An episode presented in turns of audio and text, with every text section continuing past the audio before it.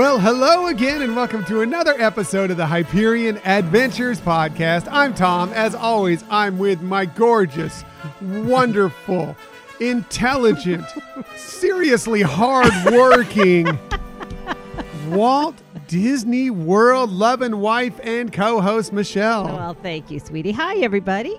So good to have you with us. We are recording this episode on Sunday, May 16th. 2021. And this episode is not a trip recap as our last three have been. I know. I know that may disappoint some of you out there, but uh, Michelle has a great topic that we're going to explore today that we're very excited about. And we appreciate that you joined us today. In the future, you can find us most everywhere you get podcasts.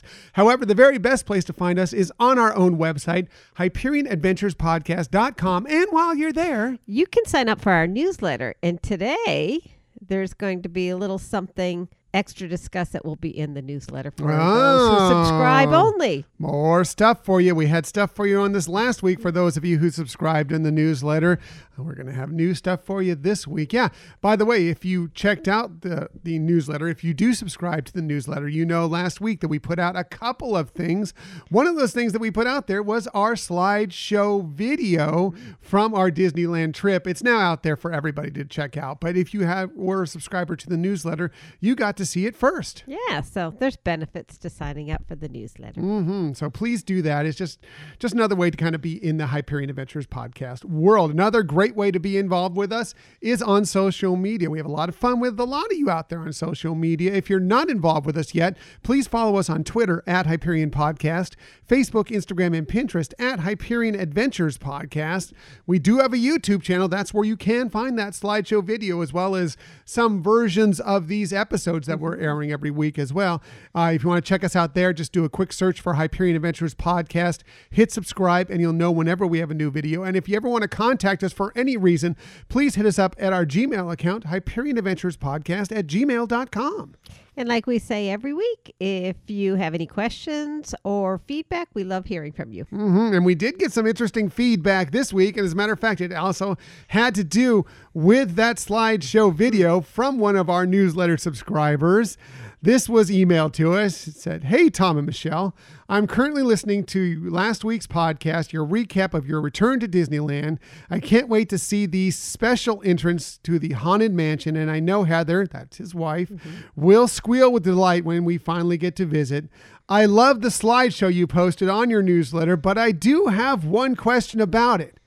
Exactly how many masks did Michelle have slash wear? It seemed like there were different masks for each photo. Hmm. Would you like to respond to that? Sure, sure. Um, well, first of all, I think part of this has to do with the fact that, you know, working in the medical field, I wear, you know, one of those generic plain masks all the time, every day. And so it was fun getting to try some more uh, entertaining masks. I was really impressed with the ones that they had at Disneyland and, and that the cost was actually cheaper than the same identical masks at Walt Disney World. Yeah, now don't quote us on this, but when we went there on that weekend, they were $6 per mask, Right. which is pretty low Like, price. Yeah, like four dollars less than Right. Disney World. Um, but anyways, uh, yeah, they you know especially the one that they had that talked about the magic is back and everything. So kind of like as our day was going on, and we'd go into stores and and they'd you know based on the store may have certain themes, you know like Star Wars or you know the the uh, op- reopening, etc. Then I picked up a few. She picked up a few and wore a few during that day through different photos, depending on what location we were in the park. So yes, uh, she did have. She was. She's like a diva. She needs to do a, an outfit change with her mask every once in a while. It's all so. about theming, Disney bounding. So he went on to say, "Anywho, keep up the great work, and as we all know, Michelle has the best masks." Scott That's in awesome. Minnesota. Thank you so much. Yeah, Scott, thank you very much. Again, uh, we really appreciate the input from any of you out there, and uh, we like to bring them up on the show. And those Yes. are funny things. So, um, speaking of masks, I think we should touch on this right away before we even get into this episode. Um, as you probably already know, uh, the CDC came out this week and announced that if you're fully vaccinated, you no longer have to go around wearing a mask in most locations. They, you still need to be wearing them if you are going into a, um, a medical situation like a hospital or clinic or so forth, um, at uh, some healthcare facilities, at some of the um, like elderly care facilities, uh, of course, anywhere there there's public transportation and anywhere that's uh, mandated, federally mandated, and uh, restaurants and you know other businesses can decide on their own on what whether they allow it or not. Now, remember though, for those of you out there that are not fully vaccinated, that that rule isn't supposed to apply to you. You're still supposed to be wearing your mask all the time. Right. So, um, it, in correspondence with this, the theme parks in Florida have um, kind of a, addressed this situation, have made some changes to their policy, and that includes Walt Disney World, who just the other day decided, you know, once these came down. Look, from now on, if you are fully vaccinated, and actually they, they don't say that, but it should be, if you're fully vaccinated, when you're in the outdoor common areas, you no longer have to wear a mask. You still have to wear a mask when you're in in a queue. That could be even outside Right. in a queue for any attraction, any indoor space, whether it be a shop, a restaurant, etc. You still have to wear a mask. Any of the transportation, you still have to wear a mask. But you now can walk around World Showcase without your mask on if you're fully vaccinated. Right. And again, um, you know, like you said, if it's a federal or state requirement for masks, then you know we still want to promote that everybody follows the regulations. But yeah, it's kind of nice to know that uh, another light at the end of the tunnel is is appearing. They're also um, taking away. Then they're no longer be doing the six feet, six foot spacing, at least within the uh, queues for the attractions. They still are going to be doing that in the restaurants, uh, but they're shortening that to three feet now, approximately. So um, that's going to help a few things as well. So I'm just following some CDC guidance. Now, remember, I, again. They didn't say they're not going to be checking everybody to see if you're fully vaccinated when you go into the park. So, of course, there are going to be people that aren't fully vaccinated that will be going without masks. If you're not fully vaccinated, please wear a mask. Please go get vaccinated if you Right. can do it. I mean, I know there's some people out there that, you know, for health reasons or whatever, they can't do it. But um, Michelle's shaking her head right now. No. there are some people who feel that because of the health reasons. They, why don't you explain it to me? Rather than us just shaking your head, you are in the medical industry. You are dealing with vaccinations in your clinic every day. Right. Um, why don't, in case there's anybody who's on the fence out there, why don't you tell them what you know? Well, um, you know, and, and the information is readily available and, you know, been out there. There, you know, are situations that uh, originally, and they're kind of laxing off now, even with um, delaying possibly getting a, a vaccine. So, for example, if somebody's had another type of vaccination, say for shingles or something like that, there there was a, a recommendation to delay it. Uh, and now that it's coming to uh, younger kids, 12 and up, then they're saying that that doesn't really necessar- necessarily need to be um, postponed Mm. you know, getting the COVID vaccine. So, um, you know, we just recommend everybody to get it. Yeah. but- And I agree. I think everybody should get it. Everybody who can get it, which is pretty much everybody can get it. It doesn't cost you anything. Go out there and get it. Let's knock this thing out. And then you can enjoy these this going through and and you know not having to wear a mask everywhere. And also the main thing is not getting sick. I mean, that's the most important thing. Not getting yourself sick, not getting others around you who may have not been vaccinated. Again, if everybody gets vaccinated, we don't have to worry about this. Um, not getting the other people sick. Just go out there and get that done. And if you got the first shot, go get the second shot. Yes, there are sometimes, not everybody encounters this, but there sometimes are side effects where you might get some chills, a fever, a headache, some body ache, some, uh, you know, you might be a little lethargic or whatever.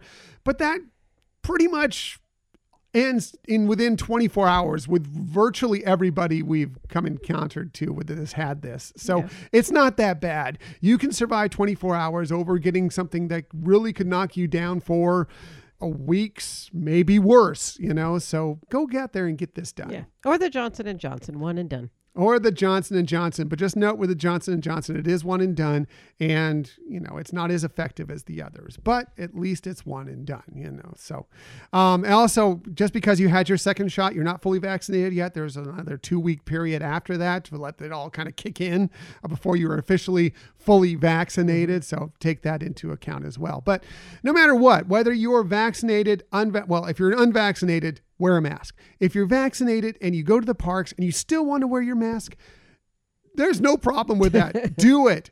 Don't worry about it. Go out there and wear your mask and wear it proudly. Wear another great, change your masks like Michelle is. That's fine. Whatever you're most comfortable with, go out there and, and do the what you feel is best for you. Exactly. So, sorry, I just wanted to get into that really quickly because I think it's a big news out there for right now, and I mm-hmm. think it was important for us to address it right off the start of the show. Right. And we're probably going to see quickly some changes even in the state of California. So Yeah.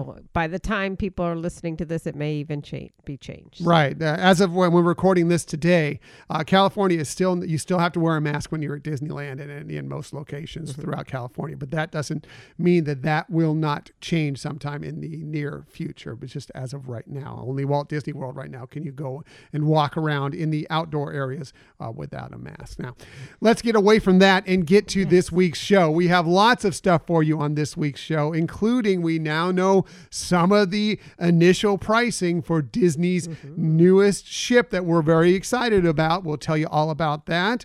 There's been a change to a fan favorite event that's coming to Southern California next year. We'll tell you about that. They did this for Michelle, apparently, and I'll tell you why that is as well. And we'll also talk about the highly anticipated Disney film that will once again have another one being released simultaneously in theaters and on Disney Plus. But yes, let's get to our main topic of the week.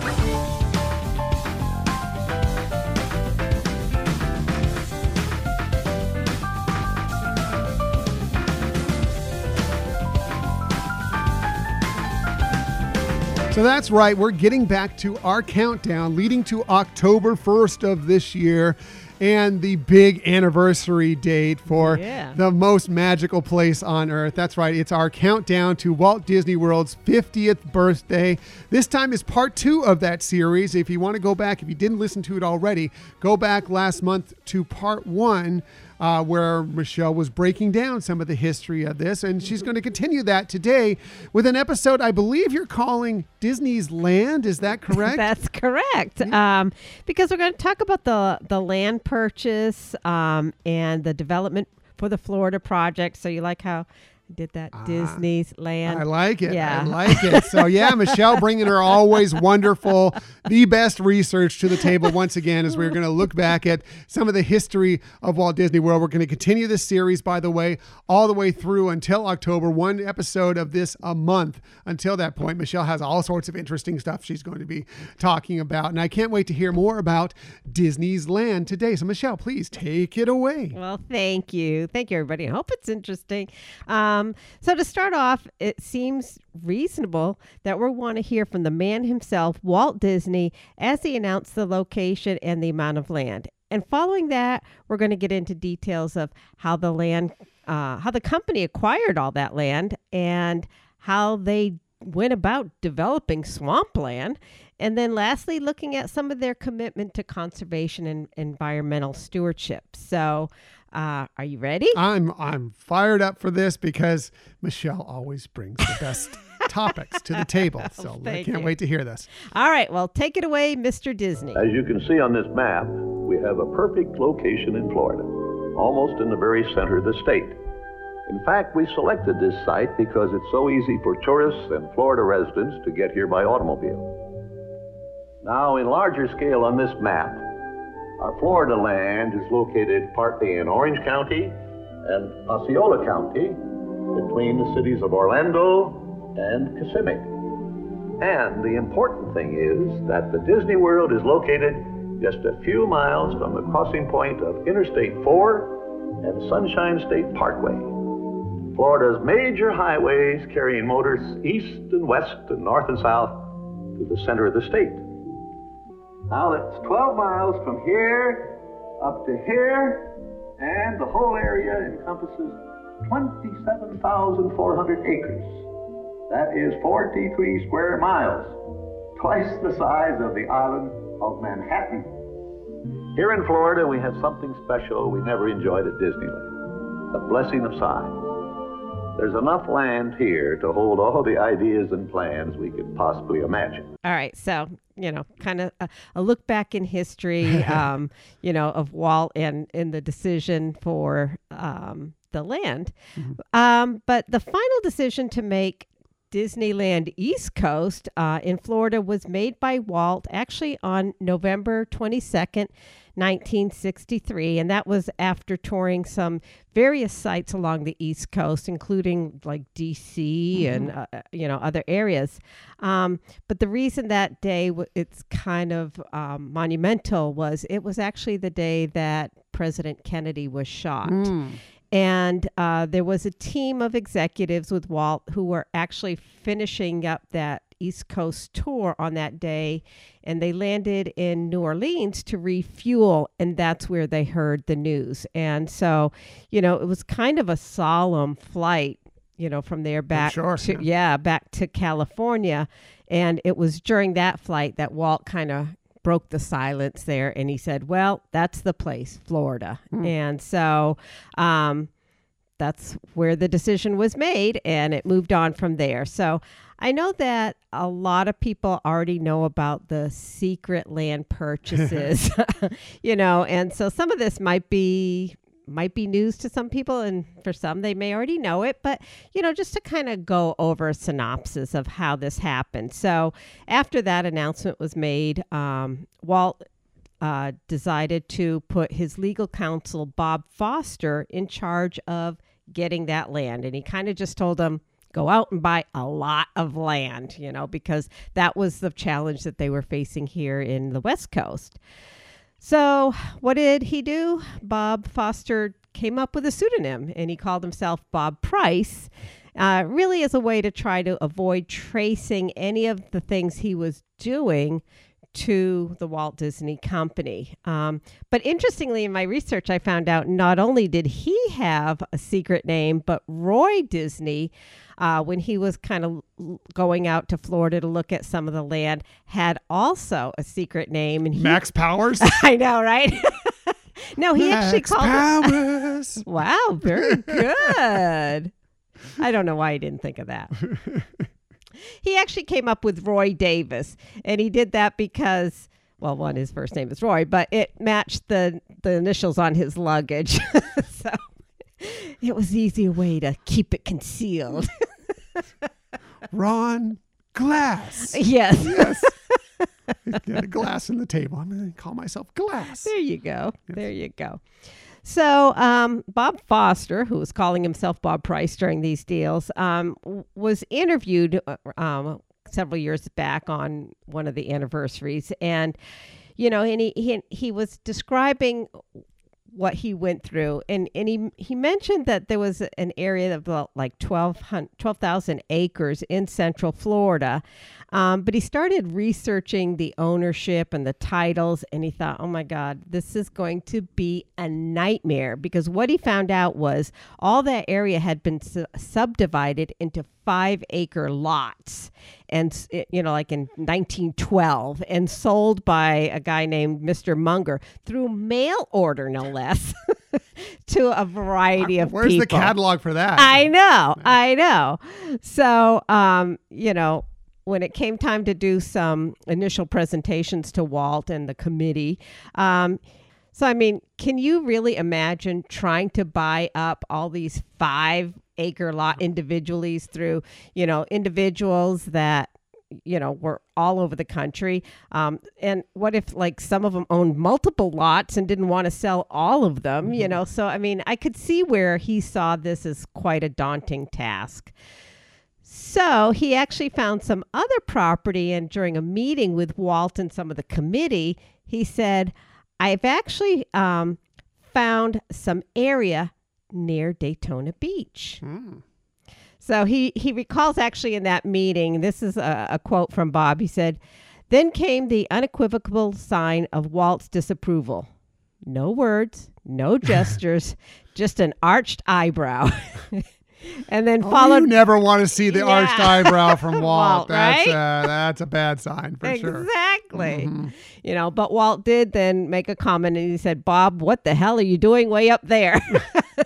You know, he really felt that it was too far north out of the temperate zone that they were really looking for. So Bob Foster had to re go back and look at how is he going to get this and how is he going to negotiate with these owners. Again, daunting, right? Yeah, Yeah. uh, for sure. I mean, I just couldn't imagine having to go through this. I know. um, I know. I mean, thousands probably of people. and yeah. still and trying to be as secretive as possible about it you know not let uh, and catch on to what you're doing there in this area and, and buying all these plots of land you know. Right. So interestingly, when he was, you know, going to visit these people, and again, they were all over the country, he was finding a lot of them actually never went to Florida, ever never went to their plot of land. So it's just that they had it, you know. Uh, but he did share an interesting story about somebody he met that had that had some of the property, and he, it was somebody that was lived in the Appalachian. Appalachian Mountains of Tennessee. And and Bob Foster recalls that he got there like at 7 a.m. to meet with this guy. And he said by 9 a.m., he had sampled the owner's wild cherry wine, had some upside down cake, and been treated to a session of self taught banjo. wow I know, that right? sounds like a pretty good afternoon exactly. i may want to do that this afternoon the owner actually said that the way he got that property was from uh, an uncle in trade for a cultivator and a mule. Pretty cheap land at Wow. that time. times were different then right. Yeah. Exactly. There Um, wasn't any Bitcoin or yeah. Dogecoin or whatever going no, for that one at that know, point. No. right? Mm. Again, mail order. Yeah. Um, so, but also one of the last major big chunks of land was like over 7,000 acres in Osceola County that was owned by the state senator, Irlo Bronson. And uh, he had it for cattle ranching operations. And if anybody is, uh, lives in Florida or traveled to Florida, you probably know 192 is actually named Irlo Bronson Memorial Highway. So that, uh, but that is, you know, where a big chunk of, of the land that Disney World is on came from. Wow. So going back to some other ways of keeping it secret, uh, obviously, in addition to his his fake name, they created a family of of corporations to kind of hide, you know, who some of these buyers were, and you know, one was the Reedy Creek Ranch Lands, uh, the Bay Lake Properties Inc. The Latin America Development and Management Corporation and the Tomahawk Properties Inc. It's no truth that when you get your DVC contract, that those are the titles that are on the bottom of it. And I I. I, that I, I cannot confirm that rumor, but it does seem like those are going to be the names Right, of many of these things when you get your DVC contract. True. Or the- where you're purchasing like these that. things from. Yes, That's a very good point. no, those are those are funny names. They yeah. they are, and you know they're you know nods to a lot of this stuff is actually on Main Street USA. You can find some of the you you might recognize some of these things there on the windows. Um, but Bob was very guarded, and uh, he recalls even this one particular reporter, Charlie Wadsworth, who was really pretty persistent on trying to find out who was buying up all these, you know, land properties in in Florida.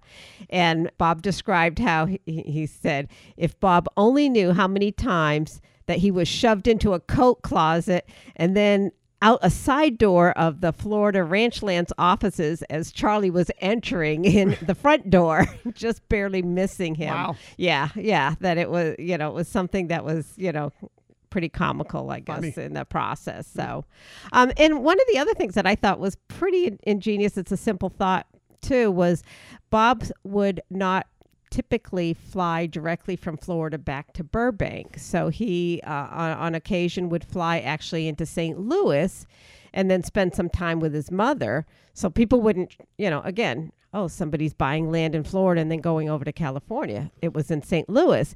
I think I've been routed on that way to go to, to Orlando Right? at times. It's like, why do we have to fly through St. Louis or Chicago to get to Orlando? That doesn't make any sense from. San Diego. I know. But now really, we know, yes, it's Yeah, the history. That's, that's right. why. Okay. But he was successful at drawing the scent off of the Disney company because McDonnell Aircraft was headquartered in St. Louis. So um, at one point, it it was announced uh, on reliable authority that the mystery industry was uh, McDonnell Aircraft. So kind of kind of helped in that process to, uh, like I said, draw attention away from the Disney company. Yeah. Yeah, that makes sense. Yeah, you got to kind of go stealthy, and yeah, you never know who could be keeping track of. I, I know, like now in San Diego, when you know there have been free agents and stuff that have been brought in here, that there's people out there now that will like track planes heading out, you know, knowing like this is coming from the city. I believe this player is aboard or this coach or whatever, and they're like, I think this is, could be the guy. And so, Right. I mean, easier now, obviously, than it was back Sure. in the, the 60s, but just the same, uh, you know, some intrepid reporters out there, Right. I'm sure can, do- can do the do the math, do the studying, and eventually they did. to Right, kind of figure this all out. Yeah. Yeah, and I'm sure as more and more people were, you know, more and more lands properties were bought, it drew, just kept drawing more and more attention to the story. Um, but ultimately, in October of 1965, uh, the Orlando Sentinel carried a, a headline banner that said, "We say mystery industry is Disney."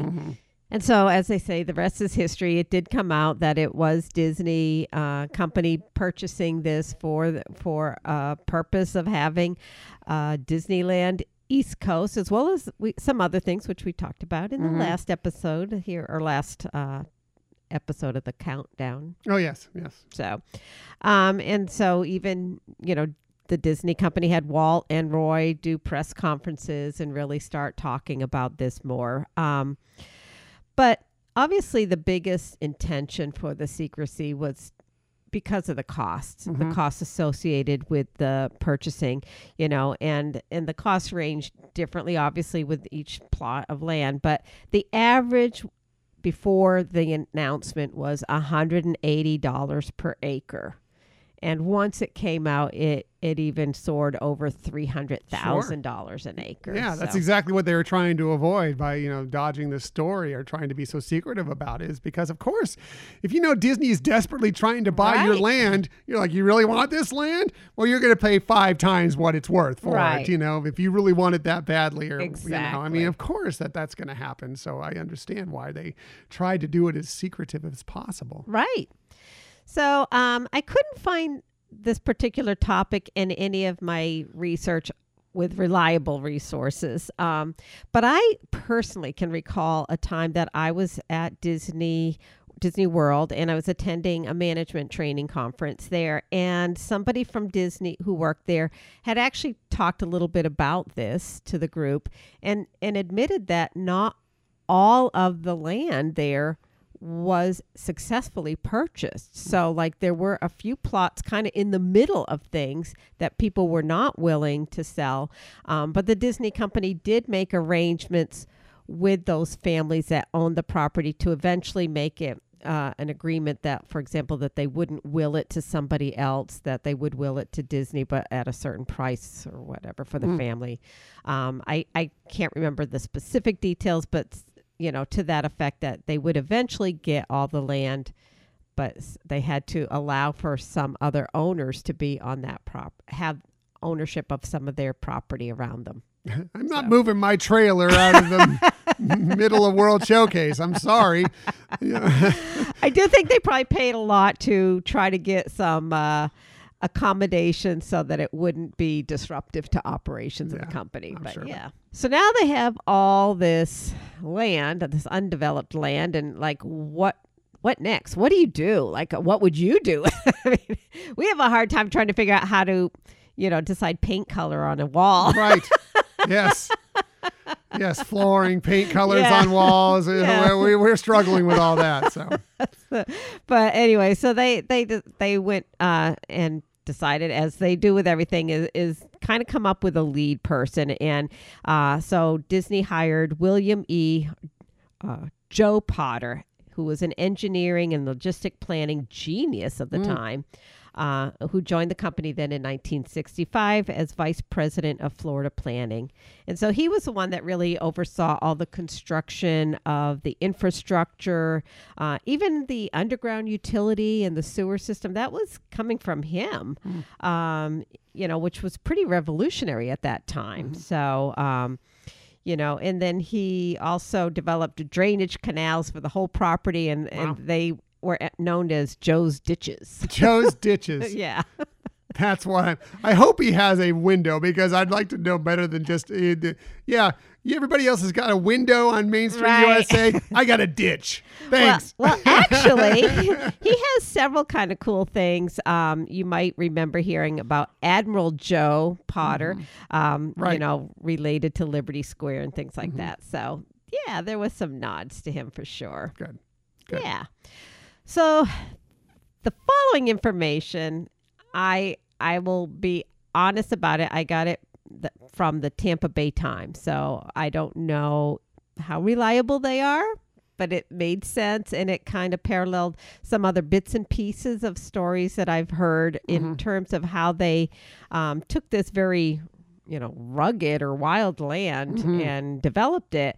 Um, but one of the things that i thought was interesting and again this could just be a urban legend but they said uh, on on a boat ride through the canal through one of the canals um, potter brought a gun because he was concerned with snakes and gators and things like There's that none of those things in Florida. I know, I know.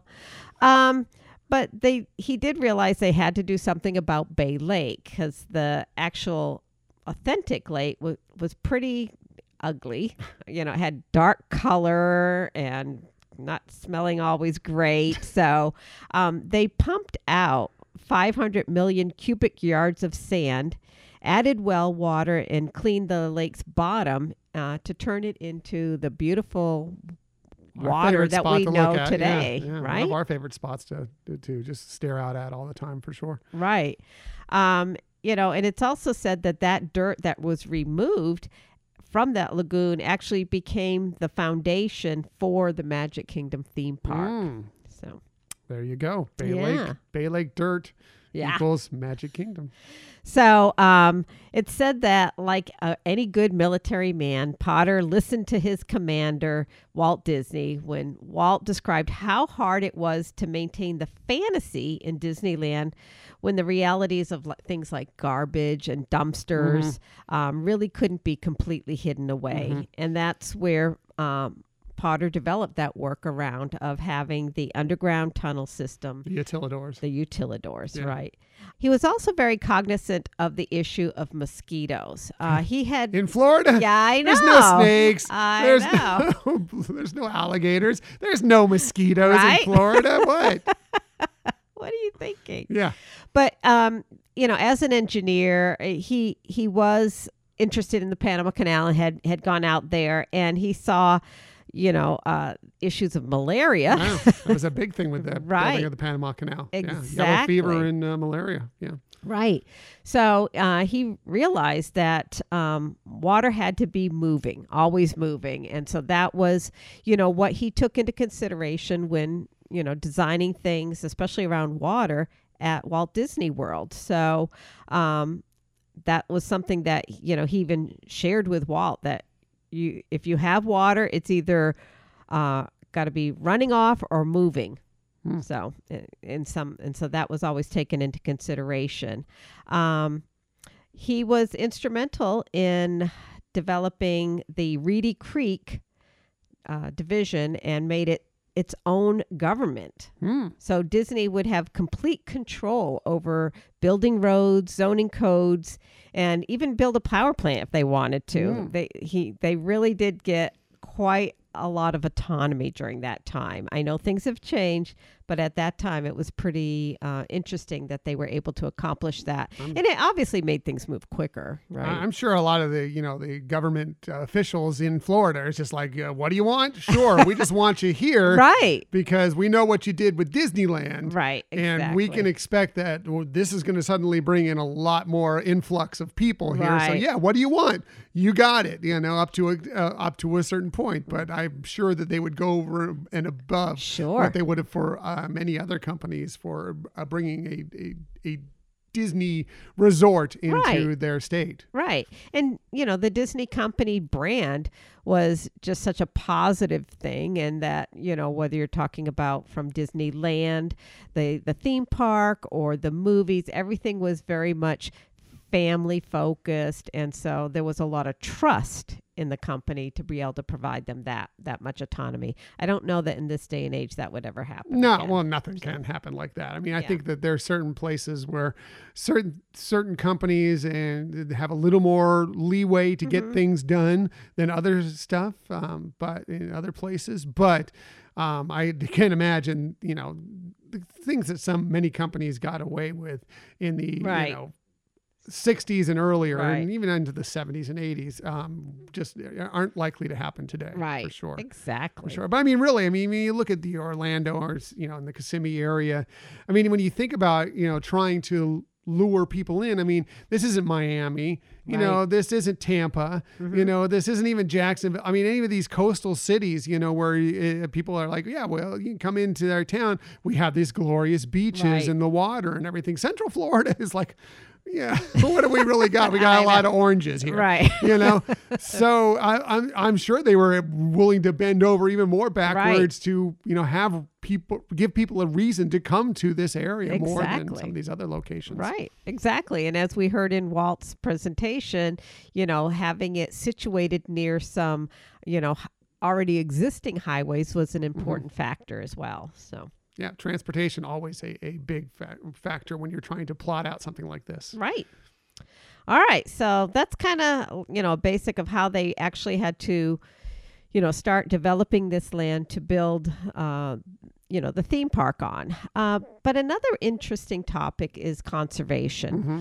And, you know, when you're talking about Disney's land, it was an important topic even from the very beginning. So, Walt Disney himself once said that conservation isn't just the business of a few people, it's a matter that concerns all of us. And that's pretty forward thinking, you know, back in the early 60s Right. to be considering conservation and you know what a company needs to do and be responsible for. I mean you, you know people were already very much in love with walt's um, tv series that that talked about different lands throughout the world and, and watching you know nature and Mhm. animals but he really felt it was an important part of his his company and business mission. So it, it was interesting to see that was that foundation was already there with disney's land um, And it continues on to today. I mean, Right. more more solar panels and everything else being put into place out there to help run Disney. That's to- right. To now. Exactly. You must you must be a mind reader because that was the next thing I was going to say is, you know, from the earliest nature movies in the 50s and setting aside what they they did was set aside one third of Walt Disney World Resort property uh, dedicated to wildlife conservation uh, and more recently the development of 270 acres of solar facility. Um, obviously, it's a continuation of their legacy for preserving nature. And uh, in 2020, they were pleased to announce that they had met their environmental goals and then came up with a very ambitious set of new goals for 2030 uh, from achieving net zero emissions from direct operations to net waste going to landfills from their wholly owned and operated parks and resorts. Nice. So, really big commitment uh, from the start, and and that, as I mentioned, that legacy is continuing. So it's just great to see that purchasing this property, yes, brought a lot of business avenues and revenues for that company. But they did it in a responsible way, Mhm. and it, it's great to to see that continue. Yeah, and and you can correct me if I'm if I'm wrong on this, but I believe that when they uh, decided to develop this land, Mhm. everything they they portioned off. It's like we will never develop more than a certain percentage of it. There will always be this certain part of it that will never be developed for um, anything like uh, you know another park or another resort, Right. whatever it is. It's it's always going to be, and they they they haven't met that threshold yet. They still have more land that they can use, Right. and yet they still purchase more land to kind of offset some of the things Right, they do to this day. So you know they're they're still, yeah, like you said, they're they're still very concerned with making sure that the conservation is a, a part of their Right. goals as they move forward. Exactly. So, anyways, that's my look back at Disney's land and how it really helped produce what we all know and love now is Walt Disney World Orlando. Very nice. It was a, you know, if you if you want to go back, Michelle did a great job of breaking it down. Again, uh, thank you, Michelle. Oh, thank always you. your research is always spectacular. Um, but you know, if you go back and and listen to some of the stories, if you once we get back to doing tours at Walt Disney World, uh, they tell some some of the tours will tell Mm-hmm. stories about uh, the purchasing of this land and everything, and it's it's fascinating to me what they went through uh, to get this all done and and what they continue to do to this day to make sure that uh, you know one Mm-hmm. yes uh, Disney World is one of the premier lo- vacation locations in the entire world but also that it's uh, it it is somewhat planet as pr- planet friendly as it possibly can be Right. considering what they're doing with the area there Sure. so um, it- it's always fascinating and again Michelle always brings the best research to the table great job Oh, thank you. Hope you liked it. Nah, I liked it very much. I always find out new stuff whenever we listen to some of your segments. I mean, I knew a lot of this stuff, but I always there's plenty of stuff that I didn't know. I'm always fascinated with, and I hope you, that you out there in the listening audience are uh, experiencing the same thing. And Thank you. next month we will be heading into part three of our countdown. Mm-hmm. We have, still have June, July, August, September as we lead to October first Woohoo. uh, to get back to you know that big birthday, that 50th birthday celebration. Yeah, that we'll be at. Yeah, we're looking. Oh, that's exciting. I I'm looking- know. That's very exciting. Yeah, So, have our room, have our park reservation. yeah, we're going to be at Magic go. Kingdom on uh, on October first, right? We have our park reservation for that, so that's that is exciting. I'm looking forward to seeing what they come up with in the next few months. I'm pretty sure here as they kind of get more ideas, and Mm-hmm. you know, we we we talked about it already. The masks coming off. You know, some of the social distancing, being able to, you know, push some things in together. We saw some more work on the harmonious barges, like Right. maybe that's coming around here Mm-hmm. sooner than later. I can't wait to see all the things they start to eventually drop on us as we get closer to that 50th Yeah, it's exciting time. It is. It is. So thanks, Michelle. Uh, great job as Thank you. always. And that is our part two of our countdown to Walt Disney World's 50th birthday. This one entitled Disney's Land.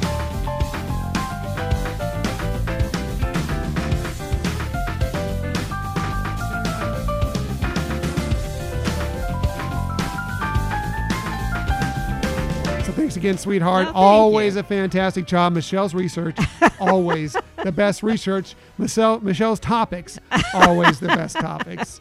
Funny.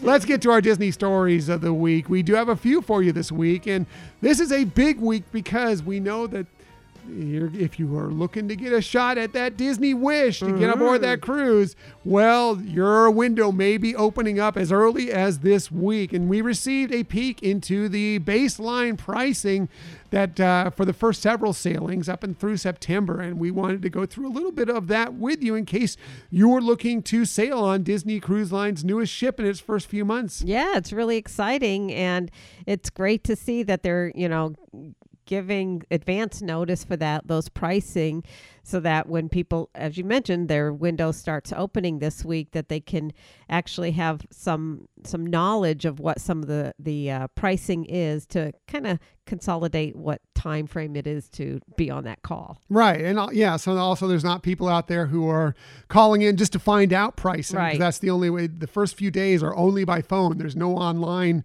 uh, availability Right. for it.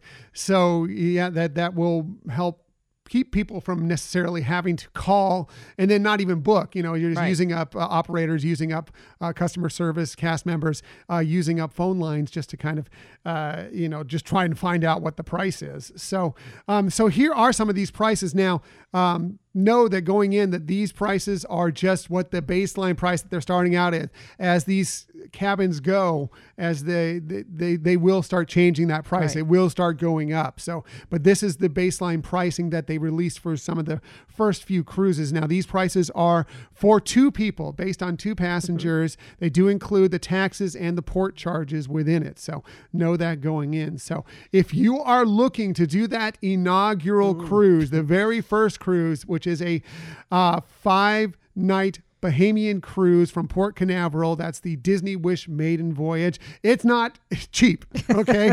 Just know that going in. You're, you're going to be paying a lot Right. for this. It is five nights.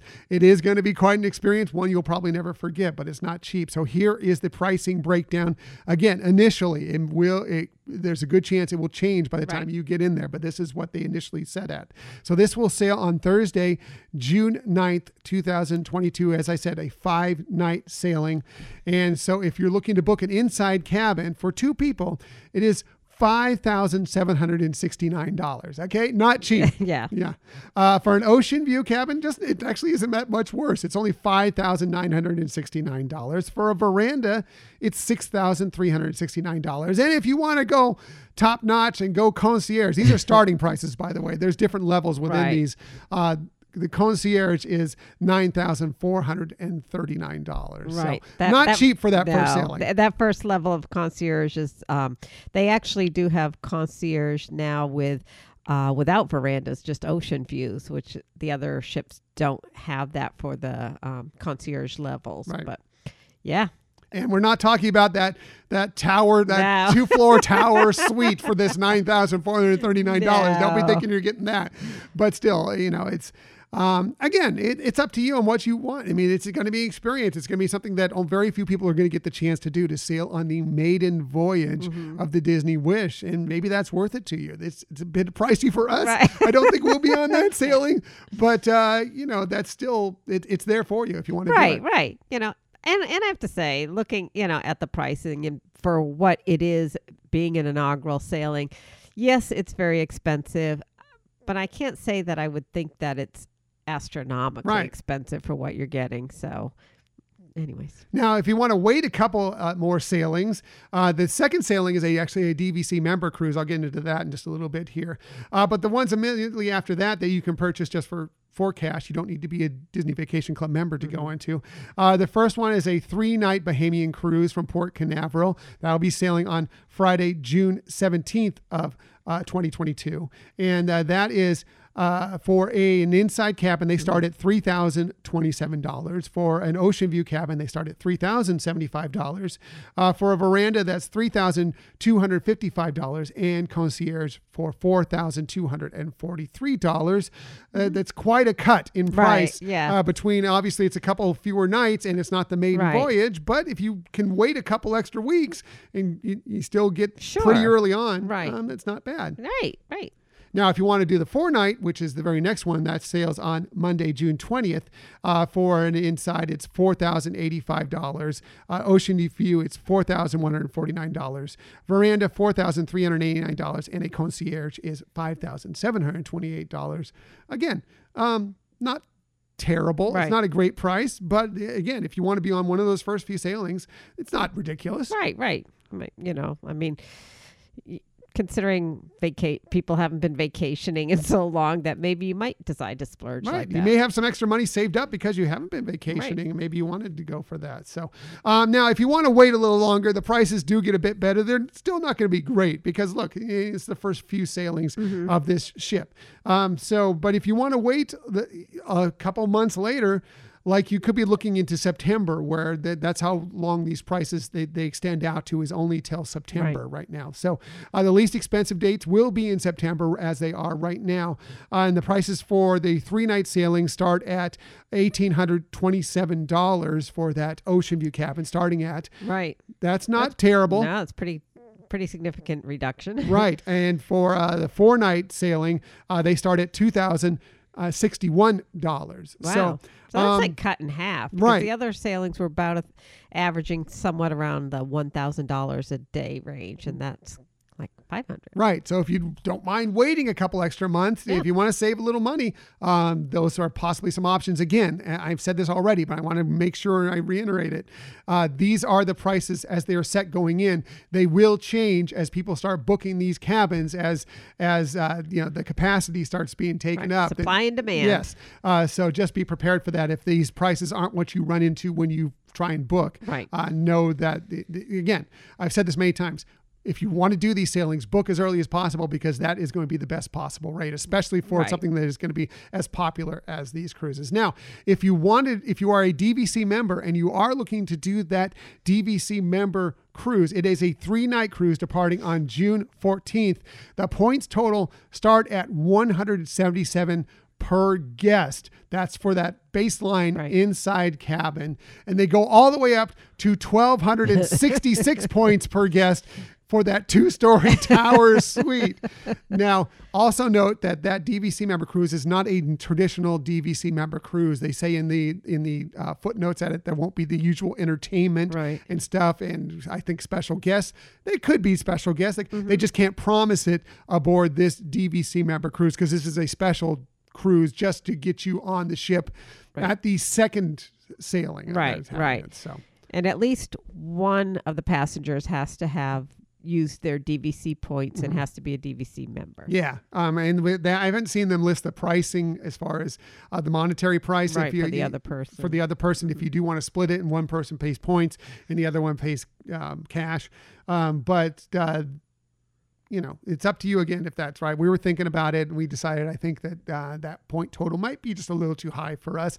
I think we're probably looking more towards those September Right, dates right, now and maybe even doing a back to back. We'll see uh, as we get to our date coming up here when we can book and see what's available and what the pricing is. Yeah. And uh, the other interesting footnote that I did see on their website is if somebody is a Disney Vacation Club member and makes, you know, the reservation and let's say has for a room for three or four people, and then that person decides not to go on the cruise, there might be problems with that reservation altogether. So take a note of that. Yeah. don't, don't just back out on your points. Um, you know, if you're well, or, or don't just try to book for somebody else and use your points and and then say, yeah, they can still use the points, but I'm not going to go on it. Right. They want the member on it. Yep. Yeah. So. That makes sense. So no, it's not a rental point situation there in that regard. So, uh, so just a reminder of the dates uh, that are available for you to book, depending on your sailing history with Mm-hmm. Disney Cruise and uh, other Disney uh, things that you've done.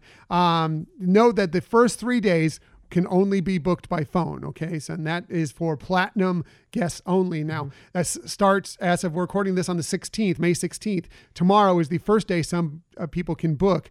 That is on May 17th of 2021. It's all these all these times start at 8 a.m. Eastern time. That is when you can first call or when you can go online for yours. That's when the first time you can go online and start booking. So for um, May 17th, that is Wait pla- you can go online or no?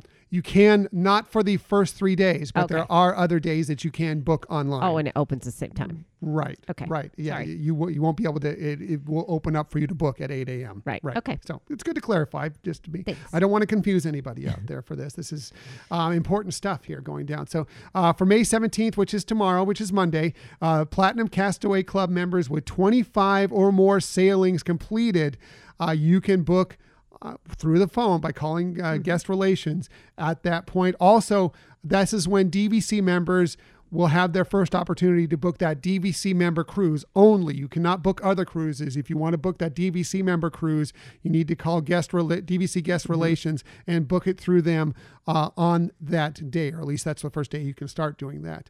On May 18th, it's Platinum Castaway Club members with 20 plus sailings completed. That'll be your date that you have first opportunity to book.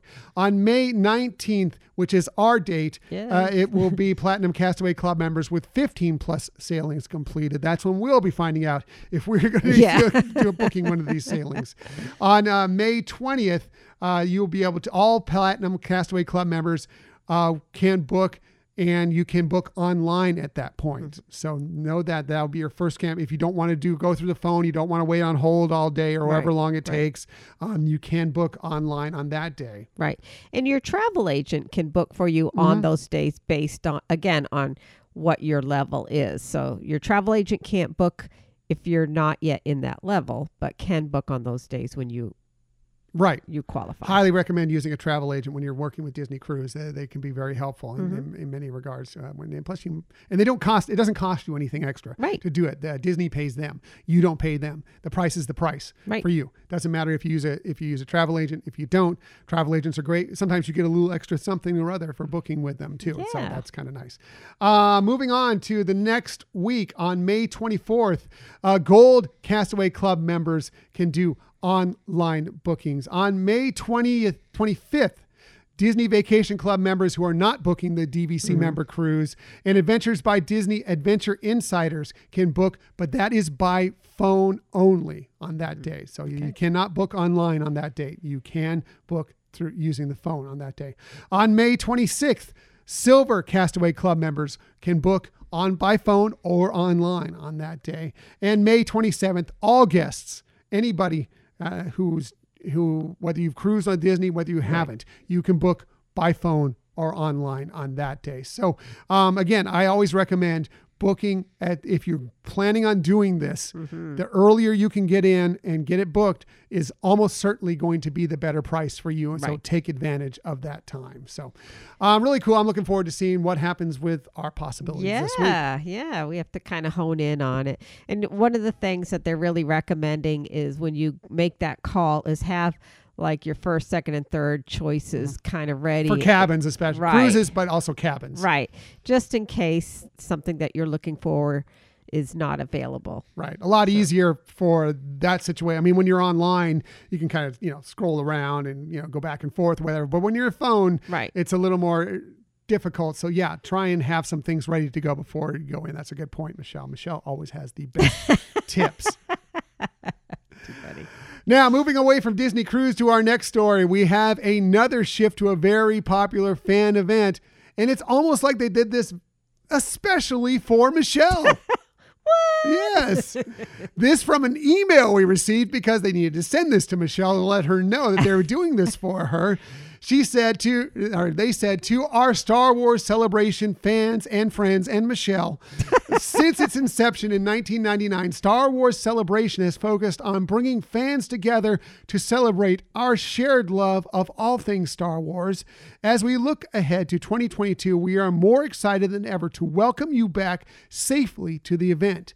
In order to provide the best fan experience possible, and after further consideration with our hotel and venue teams, we have decided to make the decision to adjust the dates for Star Wars Celebration Anaheim 2022 from August 18th to the 21st to Michelle's birthday. I said that right in the email. Right. They just assumed everybody knew when Michelle's birthday is, and they said that right in the email. Um, no, what they actually said is they're shifting it to May 26th through the 29th of 2022. That happens, May 26th happens to be Michelle's birthday. Oh Everybody God. give her a happy birthday here in just a couple weeks. Um, these new dates, they say, will help, uh, will provide fans with more incredible offerings to enjoy at Star Wars Celebration. That's exciting. It's exciting, not so much because it was uh, honored around my birthday, but just for the fact that it kind of separated out to have the different events that were going to be so close together. yeah. You know, get it to be spread out. And we talked about this a while back, but if you didn't, if you don't remember or didn't know this, uh, it was going to be where Star Wars Celebration and uh, D23 Expo 2022 were going to be about a week apart. Yeah. And that made an awful tough decision if you wanted to try and go to both. I mean, you could try and go to, you know, stay out there for a couple weeks and do both or whatever. Yeah, so be it. Um, but that's a lot of money. Right. So you may have to decide on one or the other. Now it's a little bit more, a little bit easier if you want to go to both of them to kind of work that out. Right. Yeah. I guess for people flying in, maybe that that's a little disappointment if they were thinking they were going to take a couple weeks vacation Yeah. and do this. But I think, yeah, for the most part, it's easier to try to break it up. Right. Right. So interesting news. I'm excited about it. Um, we're hoping to be able to go to Star Wars Celebration. We'll see about some. We have some things in the works that may throw a little monkey wrench in it, but we're hoping to be there, especially since they're doing this just for Michelle's birthday. so uh, we'll see about it. Uh, by the way, t- they haven't said yet when tickets will become available for purchase. Of course, if you already had tickets to the Star Wars Celebration that was canceled and you didn't get a refund for them, those will still be good for you. You can get a refund for them if these dates don't work for you. Um, it's all on the Star Wars Celebration.com website. Uh, go check it out there. Uh, finally, I want to wrap up our Disney stories of the week with another highly anticipated Disney movie. Uh, will be hitting Disney Plus at the same time it's released in theaters, which is cool Yep. if you're depending on what you're comfortable with out there. And this is from actual CNBC.com. Uh, they say Jungle Cruise is the latest Disney feature to find itself as part of a hybrid theatric hybrid easy for me to say theatrical and streaming release strategy. On thursday the studio said the film which stars of course dwayne johnson and mm. emily blunt will premiere in theaters and on disney plus premiere access on July 30th. So, yes, uh, if you decide you want to go to the theater, more theaters are opening. You're going to have possibly more opportunities then to go do it. If you just don't want to deal with that, or if you just prefer to stay at home and pay the $29.99, I believe is what Right. it costs for Premier Access. And we did that for, what did we do that for? We did that for. Raya and the Last Right, Dragon, right. and we, it, we we were very happy we did. We Yes. would have loved to have seen it in the theaters, but they weren't in the theaters here in California at that point. We were thrilled to be able to see that Yeah. at home. Uh, so it's up to you. Um, but that is another way to get to see this movie that we've been excited about since D23 Expo 2019. Oh. Yeah, I can't wait. It looks like it's going to be amazing. Yeah. So, um, good news. Um, we'll see how this all works out. They're going to be trying this with several of their movies coming up here in the year because, you know, again, we just, just don't know what the status of theaters, how many people are going to be comfortable going into theaters at that point. So at least you have options now of what you want to do. Whether 30 bucks is right for you, yeah, that's up to you to decide. But, uh, you know, I, I think it's very interesting. Right. Yeah. And, you know, I mean, I think there's also going to be the element of where people do want to go back to theaters and it might be hard to get a ticket into a theater right away when it, things first really, really open up. Who knows? Yeah, we'll see. But I like I like options personally. That's just that's just me. So that's it for the Disney stories of the week. However, we never leave you without giving you some sort of tip that might help you on your next vacation. And we always start with Michelle because one, she's gorgeous, wonderful. Star Wars Celebration adjusted their schedule just for Michelle's birthday. She has the best research. She has the best lists. goodness. But of course, she always has the best tips. So let's get right to it. Here is Michelle's tip of the week. Oh, you're so kind. Well, um, since I've done a lot of talking today, I'll keep mine really short. Uh, and we did mention, you know, the Disney Wish bookings are coming up this week. So if you are planning to take a Disney cruise in the future and you have a medical condition that might require some special accommodations or use of special medical uh, equipment, then we want to share with you some great news. You can access the Disney Cruise Line Special Services Department for assistance on how to plan and prepare for your trip. So, um, whether you need to travel like with oxygen or insulin or have uh, food allergies that are really concerning, um, you can contact them. And for those of you who are subscribers of the newsletter, we will share with you the link for that special uh, services department, as well as an online form that can be completed and submitted to the uh, Disney Cruise Line prior to your arrival to make sure everything is all set up for you to have the most enjoyable and convenient trip. Yeah, that's really good. I mean, a lot of people, you know, sometimes you're traveling with, uh, you know, some of the elderly relatives that maybe need some of these extra things. Sometimes it's the kids, sometimes it's you. Right. Um, it's important to make sure that when you're on these cruises, when you're going to be out and away from your healthcare facilities Right. that are nearby you, that you have everything you need uh, for circumstances that uh, could arise Right, or right. that you need just on a general basis every day. Exactly. So, So, good point. Michelle's tips, always the best tip. thank you. Uh, my tip this week, uh, I'm going to talk. Well, we already mentioned about the uh, Disney Wish DVC member cruise and using points for that. Um, you can use DVC points for other vacations aside from that and DVC resorts. So I just wanted to kind of quickly go through some of these things that if you are a, a Disney Vacation Club member or thinking about becoming one, uh, these are some of the things, uh, other ways that you can use your points. Now, I will say right off the get go that using your DVC member points for Disney resort stays, especially Disney Vacation Club resort Right. stays, is the best way to use your points almost always. But that doesn't mean you can't use them in other ways. Now, um, the- one of the reasons why it's best to use them at a DVC member resort is because there are no extra fees involved Right. with that. It's whatever you paid for your points and uh, your you know your annual dues. Right. Um, that is what the, the cost is. Um, there could be some extra things on top of it if you're going to use some of these other ways I'm going to describe to you here. But there are things that, if you want to do different things, if you want to stay different places, there are ways you can do it. Um, most of these require a $95 fee on top of using your points. Just going to tell you that right off the bat. It's just a flat $95 fee. Um, we already talked about booking on the Disney cruises. Uh, they don't have to be DVC member cruises, Right. of course. I mean, the, those are fun. Those are great. You should look, uh, we're looking forward to doing one soon uh, as we can. Not this one coming up on the wish, but another one at some point. Um, but you can use those. Sometimes there are discounted points sailings, and uh, DVC will announce those. And uh, just like with the DVC member cruise, you can split those one as long as you have at least one guest using DVC points. You can pay for the other one with cash and kind of not you know split up those points. Uh, you can also use them for other Disney resort properties. They're called like the, called the Disney Collection Series. Uh, if you really want to stay at something like say Pop Century or whatever, which isn't a DVC Right. A resort. You can do that. Again, there is a $95 fee and you know the, the points will range, but you can call guest relations at DVC mm-hmm. and say, I'd like to stay at Pop Century. There is a chart on the, the site of how much the points cost, but you can also ask them and you can use your points in that way. Um, it also doesn't uh, limit you just to Walt Disney World locations. You can also uh, stay at Disney resorts around the world, at Disneyland, you know, at Paradise Pier Hotel, Right. um, when the Disneyland Hotel reopens. Right. We've done points to stay there before. Yes. There's no fee actually at this point right now for staying at the Disneyland Right. hotels because they're so limited in their DVC uh, resort Right. locations at this moment. So uh, you can also use them at D- Disneyland Paris, Hong Kong Disneyland, Tokyo Disney Resort. So if you're looking to travel once Right. traveling opens up freely again, um, you can use your points there as well. Maybe you want to go to some other nice spots around the U.S. and internationally, and you uh, you might want to check out the concierge collection, which has uh, great hotels in places like Hawaii, New York City. Cancun, Mexico, Right. London, England. Uh, go look at that and see if one of those works for you. Right. And you could talk with them about that and use your points there. And of course, they have many, many more places you can use through their World Collection, which uses a company called uh, named RCI to book hundreds of destinations Right. around the world, not just these limited places that are in the uh, the concierge collection.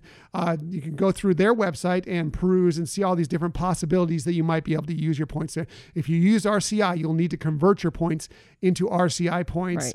Um, so it's a, little bit more of a process, but it's something that you can do. So if you're interested in doing any of these, um, just call the Disney Vacation Club member services. The, the number there is 800 800 9800. Again, 800 800 9800.